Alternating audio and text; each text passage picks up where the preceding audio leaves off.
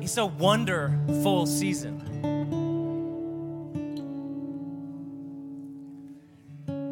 But I realized over the years of life that there's also another way to look at the word wonder. I'll give you a couple examples actually. You could tell what I mean by wonder by the tone in my voice. See, one type of wonder says, Wow, I wonder what it's gonna be like. The other type of wonder sounds like, Wonder how that's gonna happen. Can you tell the difference? Today, I want to talk to you about two kinds of wonder. And I want to ask you, what kind of wonder do you have? A wonder that flows from childlike faith, curious, expectant, or a wonder that's kind of like, hmm, wonder how you're going to make that happen. And I want to invite you to open your heart that the Holy Spirit could refresh you in you and would wake up your wonder once again. Not just for the season, but beyond. Lord, we do make room for you. We thank you that you are Emmanuel, God with us. We did not come here just to play church, just to go through the motions, just to get a little Christmas sermon. We came here to meet with you. And we really do say, God, whatever you want, whenever you want it, however you want it, we're here for you. I ask in your mighty name that you would open up your scriptures through the power of the Holy Spirit, that you would speak to each one of us, whatever you want to say. In Jesus' name, amen. Hey, will you give a couple high fives and then find a seat? Will you thank our worship team with me too? Didn't they do an amazing job? All right, if you have a Bible, would you turn to Luke chapter 1? Is it okay if we read a lot of the Bible today? We're going to read a lot of it. So, promise me you won't get bored. Awesome. What we're going to do today is we're going to look at a section of scripture that has two contrasting stories of two different people, but you're going to notice a lot of similarities in these two stories. Now, again, I came here today to ask you what kind of wonder do you have? So, we're going to let these two presents uh, represent these two people. These two presents are going to represent these two situations. These two presents are going to represent two promises, two situations, and two responses and two outcomes. So, I want you to notice it's going to be long but there's a lot of gold in here. And lastly, before I jump in, I want to point out that this, this text, if you don't know, this is 66 different books written by 40 different authors over 1,500 years. And so the Bible is not just one genre of writing. You can't read it all the same way. And likewise, some of the scripture, it's pretty clear. Like, say, if there's a scripture that's a, that's a commandment, it's a clear commandment to the church or, or to disciples of God. It's like, hey, go and make disciples of all nations. Like, do we need to interpret that? Well, I mean, not really. It's like, go and make disciples. We're either going to do it or not do it. It's a command, right? What we're reading today, I don't know if there's any real commands in the text, but there are surely things to be learned from the text. So I say that because what I'm inviting you into is to draw some conclusions from this narrative, from what the Holy Spirit is speaking to you and what might He want you to do with the reality found in this text. Because you're not going to find like a do this or don't do this. But surely there's things that we need to learn. Amen? Okay, here we go. Luke chapter 1, starting in verse 5. I had everybody last night stand for this part because I like people standing for the reading of the word. But it's pretty long, and so I'm gonna have grace on you and let you stay seated, but don't fall asleep, okay? And try and stick with me. This is what it says In the days of Herod, king of Judea, there was a priest named Zachariah of the division of, of Abijah, and his wife from the daughters of Aaron, and her name was Elizabeth. So, Aaron, they were the, they were the priestly line, so they both came in the priestly line, the husband and the wife. Now, where we're finding ourselves when it says in the days of Herod, that's the way that the scripture likes to sort of place itself in history, is by calling out who the kings or the leaders were, where you're finding the story. So, Herod was the king uh, the Roman placed king over the region of the Israelites. Uh, the Romans were occupying the land in this time, and he was the king over the area, I think about 37 BC or so, till 4 AD or so. And he was sort of a, a half Jew by race. He really wanted the Jews to love him, but they never really accepted him because he basically served Rome. So it was right in this time that, if you remember, there was, as it were, 400 years of silence. What do I mean by that? I mean that from the last book in the Old Testament, Malachi, until right now in this story, God hadn't really said anything by way of prophet or otherwise to the people. J.O. preached on this last weekend. The, the people of God were left waiting and wondering when God was going to show up and when the Messiah was going to come. That's where we find ourselves after 400 years of silence. Verse 6. Talking now about Zechariah and his wife Elizabeth, it says this They were both righteous before God, walking blamelessly in all of the commandments and statutes of the Lord. So they were good people. They had no, but, they were good people, but they had no child because Elizabeth was barren and they were both advanced in years. So that term apparently would be used for somebody 60 and older, advanced in years in the, in the, the Greek language. But some extra biblical, extra biblical texts say that she was 88 and he was 90. I don't know. Either way, they were past that stage in life, past the baby making stage. Okay? They weren't newlyweds. Now, while he was serving as priest before God when his division was on duty, according to the custom of the priesthood, he was chosen by lot to enter the temple of the Lord and burn incense. Not everybody got to go in, one person got to go in. And there appeared to him an angel of the Lord standing on the right, the right side of the altar of incense. Now, watch his response. Zechariah was troubled when he saw him, and fear fell upon him. Have you ever noticed that it seems like people's first response to seeing an angel of the Lord or God show up to them is fear? You know, I think we always think, like, oh man, if God would just show himself to me. We even pray that, don't we? Like, God, just, just show up in my room. Just reveal yourself. I, uh, show me. Like, we just sung it, like, show me your face. Well, what if he did show you his face? You, yeah, like, I mean, they, they used to think if you saw the face of God, you would die. This is why it says, like, when, when God passed before uh, Moses on the mountain, that he covered his face, because that was the thought. It's like, if he really shows up to you, you're going to die. So these people were scared. So he's troubled, and fear fell upon him. But the angel said to him, Do not be afraid, Zechariah. Now, watch this for your prayer has been heard. So notice, the angel showed up in response to something that he had been praying for. And your wife Elizabeth will bear you a son, and you shall call his name John. And you will have joy and gladness, and many will rejoice at his birth, for he will be great in the Lord and he must not drink wine or strong drink, and he will be filled with the Holy Spirit even from his mother's womb. Now, I just got to say this if you could be filled with the Holy Spirit in the womb, you're definitely a human being.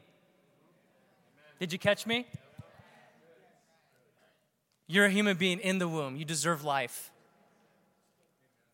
And so there's something special about John's life that he would be set apart. It's like a Nazarite commitment for John that he'd be set apart for God's uses and God's purposes, even from a young age. That God would use him in a mighty way. That he would go before him, he would go before God in the spirit and the power of Elijah to turn the hearts to the fathers of their children and the disobedient to the wisdom of the just and to make ready for the Lord a people prepared. Now, a whole other sermon would be the subject of Elijah, but just so you know, Again, the last book in the Old Testament says that Elijah will return before the Messiah comes. And even to this day, during the Passover meal, Jewish families will set a setting at the table, and one seat will be left empty, and it is for who? Elijah. And the kids go to the front door during the Passover meal every single year and they open it and they look for who? Elijah, because they know that Elijah has to come before the Messiah comes. And I'm telling you, Jessica and I were just in Israel and it is so sad because now, after not 400 years, but 2,400 years, they are still looking for Elijah and they're still waiting for their Messiah, but he's already come. This is why Jesus says, Hey, Elijah has come. He was John. This is powerful, you guys. John the Baptist was coming in the spirit of Elijah, preparing the way for God's chosen Messiah. Now, I want you to watch how Zechariah responds to an angel of God showing up, an angel of God saying, I'm coming to answer your prayer. He says this Zechariah says to the angel, How shall I know this? For I'm an old man, and my wife is advanced in years. In other words, I wonder how that's going to happen. We're old. And the angel answered him, Dude, I'm Gabriel.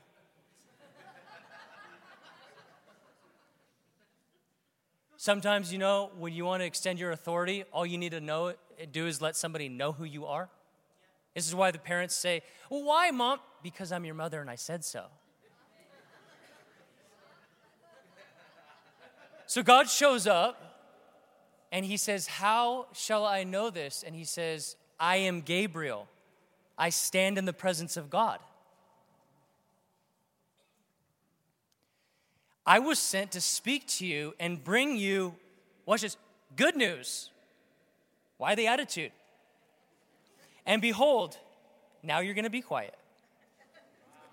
You will be silent and unable to speak until the day that this thing takes place because now we now we know from the text what was behind his question. What I found in church is that we can learn how to sort of cover up what's really in our heart by saying the right thing. You've been in church for any amount of time, you, you learn the Christianese, you kind of learn what you're supposed to say. But God is never lost on your heart. So we see, how shall I know this? And we might wonder, what kind of wonder is that? How shall I know this? How shall I know this? We know that what was behind that was doubt and disbelief. And he says, You're going to be silent because you did not believe my words, which they will be fulfilled in their time. Okay, let's jump down. That was the first meeting with this guy named Zechariah. I'm to let this, this present represent Zechariah. And the second text that we're to read is about our friend Mary. This, this present right here will represent Mary. Verse 26, stick, stick with me, we're almost done. I want you to notice the similarities and the differences. In the sixth month, that is of Elizabeth's pregnancy. She did. She did get pregnant. The angel Gabriel, same guy, was sent from God to the city to a city in Galilee named Nazareth to a virgin betrothed to a man whose name was Joseph of the house of David. Now, just real quick, what betrothal meant back in that time was basically in terms of commitment, you were married, but in terms of like what you did physically, you weren't yet married. So you were committed to the person, but you didn't do married people things. Like, you didn't do make baby things, okay? That makes sense? That's why, like, though, but if you were to break it off, it would feel more like a divorce because you were already committed. That's what that means. The virgin's name was Mary, and he came to her and he said, Greetings, O favored one, the Lord is with you. That sounds pretty good, right? But she was greatly troubled at this saying, and she tried to discern what sort of greeting this might be. And the angel said to her, Do not be afraid, Mary, for you have found favor with God, and behold, you will conceive in your womb and bear a son, and you shall call his name Jesus or Yeshua, which means God saves. And he will be great, and he will be called the Son of the Most High. And the Lord God will give him the throne of his father David, and he will reign over the house of Jacob forever, and of his kingdom there will be no end. Now, watch her response.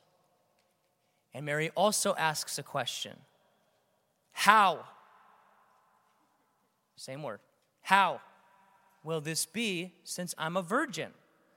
And the angel said to her, The Holy Spirit will come upon you, and the power of the Most High will overshadow you. Therefore, the child born inside of you will be called Holy, the Son of God. And behold, your relative Elizabeth, his wife, in her old age has also conceived a son, and she's in her sixth month uh, with, with her who was called barren. For nothing will be impossible with God. And Mary said, Watch her final response Behold, I am a servant of the Lord. May it be to me according to your word. And the angel departed from her. You notice that both stories are very similar, they run in parallel. And so I just want to quickly walk through these two and, and, and just have us look at each character by using these presents that are here in front of you today. So, first, we're going to look at the person. Let's talk about who these people were, okay? What do we know about Zechariah? Zechariah was the pastor, right? He was the priest. He was the person with the title. He was the person with the position. He was the person with the stature. He was, this, he was the guy that was chosen out of everybody to go into the temple. That's who this guy was. Now, would you expect a leader, a priest, your pastors to be people of faith? Yes, you would. Right? I hope as a preacher and a pastor that I'm going to be operating in faith. That's what we would expect from this guy. Now, what do we know about her? we don't know very much about her. It doesn't tell us much about Mary. We know that she was young, we know that she was a virgin. Uh, most likely, she was probably very young, a teenager. That's kind of the age that they would get married in in that time. And, but there's, there's no stature, there's no accolades, there's no, she hadn't written a book yet. So, this is just a girl and so, what should we expect out of these two? I don't know what we should expect from her, but we should definitely expect faith from him. And now, both of them have an appearance. An angel of God shows up, the same angel, Gabriel, right? And what are their responses? Actually, very similar. It says that he was troubled, and then it says that great fear fell upon him. It says that she was greatly troubled. And so at the appearance of the angel of God, they both responded in similar ways. Now I wonder how would we respond? And then they both received a promise. They were similar promises. You're going to have a son. Your son is going to be great. Your son is going to do amazing things. Now, Zechariah had been praying for this exact thing. Right? He had been praying for this. So God shows up and promises him exactly what was on his Christmas list. You've been asking for this. Now I'm giving it to you. I can guarantee you, Mary had not been praying for that same thing. right? I mean, think about the contrast here. He was promised something he had been praying for for a very long time. God was finally ready to give it. She had been offered something from God that she never asked for and probably didn't want. And so they both propose a question. What was his question? How shall I know this? Now, I don't know what your version says. You might have a different version than me. But if you translate the original language, it, it actually speaks just like this. It says, uh, notice, notice the word. According to what shall I know this? That's what the term actually says. According to what shall I know this? It, let me give you my translation. I wonder how that's going to happen. What can you say? According to what proof am I going to know that you're telling me the truth? That's what he was saying. What kind of wonder was that? Now, in the version I read it, he started his sentence with how. How can I know this? But then she started her sentence with how. But the two questions were evidently very different. She says, How will this be? I am a virgin. And I think that what we're seeing between the two is two kinds of wonder. One kind of wonder that sort of hid itself behind a genuine question, but really was birthed out of disbelief. A question asking in doubt how something is even possibly going to happen. And then, but a child asking in wonder, like, how? How is that going to work? But we know from the text that his question was rooted in disbelief, and her question didn't have disbelief because the angel responds to her in there's no discipline there and she says at the end let it be to me according to your word he said according to what am I going to know? She said, according to your word, let it happen. He's like, according to what are you going to prove it to me? She says, let it be to me according to your word. Two kinds of wonder. And then what are the outcomes? Well, they both had babies. They both had boys. They both did mighty things. He just had to be silent for about 11 months. His disbelief led to some discipline. And that can happen. And her acceptance at the Word of God led to her blessing, led to praise, led to her renown. They both got Christmas presents. They both had gifts offered to them.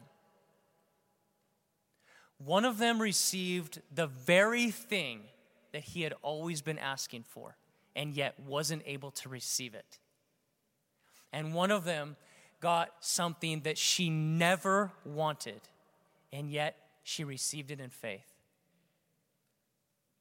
When you think about your life, when you think about the things that God has given you or the things that He's chosen not to give you, how do you deal with that on the inside?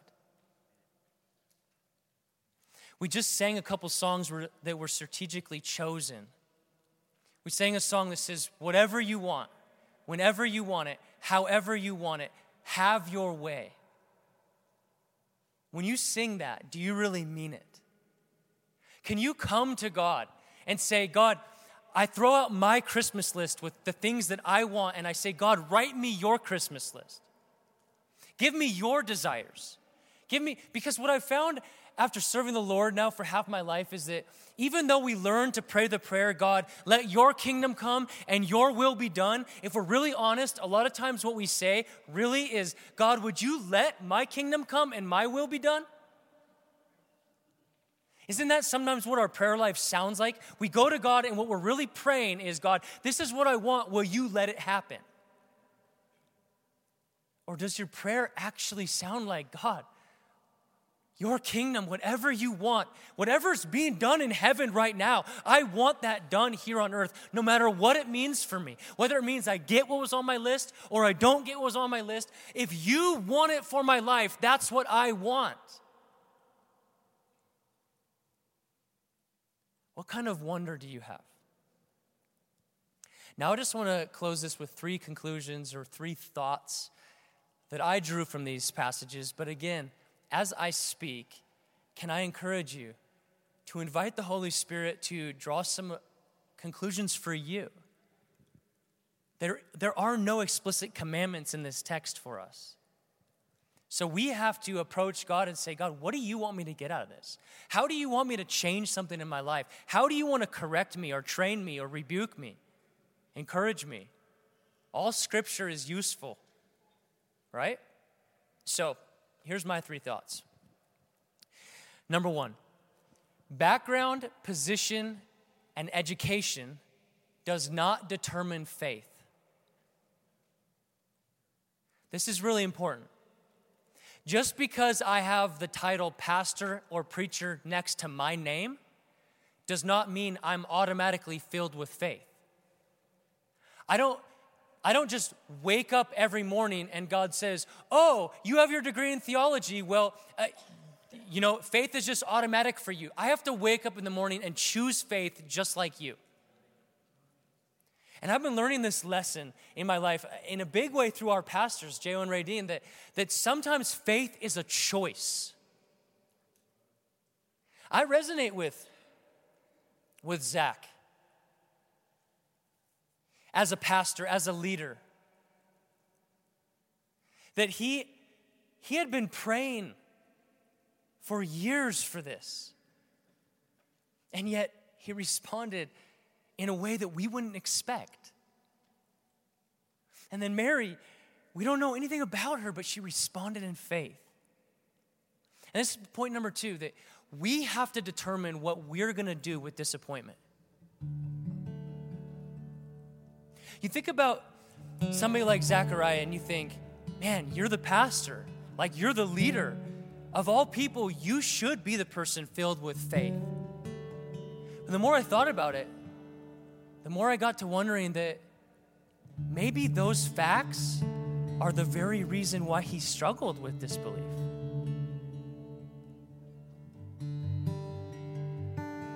Maybe the fact that she was young and hadn't experienced much in life yet was the reason why she was able in childlike wonder to receive. Because what I know is that the longer you go in life, especially if you're trying to live like Zach, when you know you've been righteous, when you know you've been doing what God wanted you to do.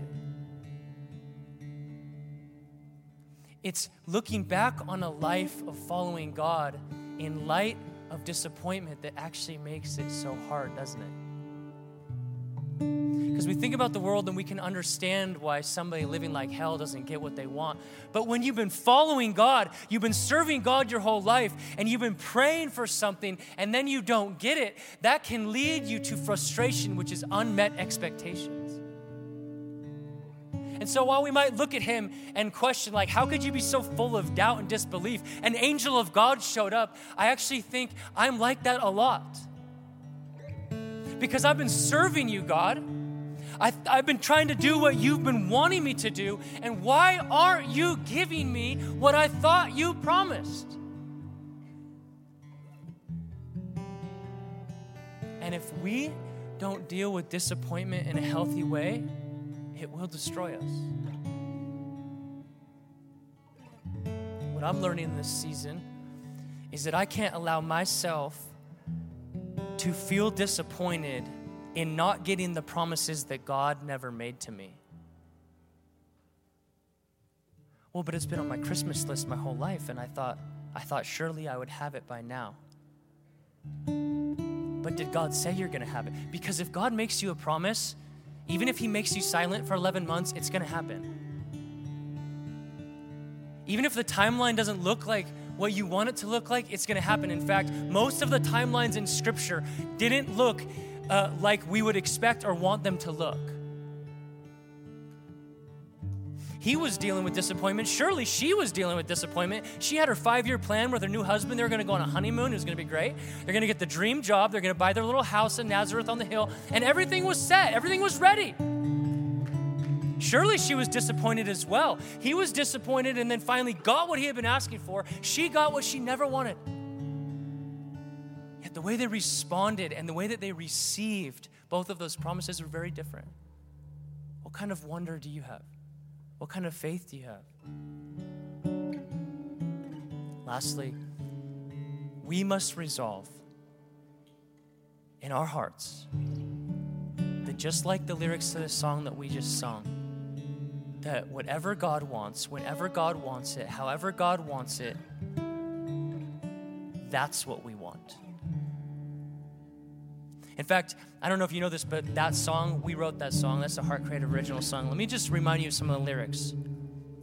It says, even if there's spit in my eye, even if there's crumbs from the table, even if I'm running for my life, or even if I'm writing from a jail. That's what we sing. Where do those lyrics come from?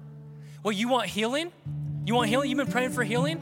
Well, guess what? Jesus showed up one day, and the way that he healed a guy was he spit a loogie in the dirt and he rubbed it in his eye. What if that guy was like, I'm offended at you. How dare you rub your spit, nasty dirt, mud in my eye? That's not the way that I want to be healed. Well, that's how God wanted to heal him. You know, even if I'm uh, crumbs from the table, the Syrophoenician woman, she came asking Jesus to deliver her child of this spirit. And, and, and he's like, Hey, I didn't come for you right now. I came for the children of Israel. And she's like, Yeah, but even the dogs eat the crumbs that fall from the table. She responded in humility. What if she was like, Well, forget you then, must some Messiah you must be. You, oh, you want to be anointed by God? Okay, like David, God shows up and anoints him. And then what does he do for the next 15 years of his life? He runs. Oh, I want to be like David, God. Make me like David, dancing when the arks come in into the. I want to be a king. I want to be a leader. David ran for his life, living hell for 15 years. I want to be used by God like the Apostle Paul. Paul wrote most of his letters from jail.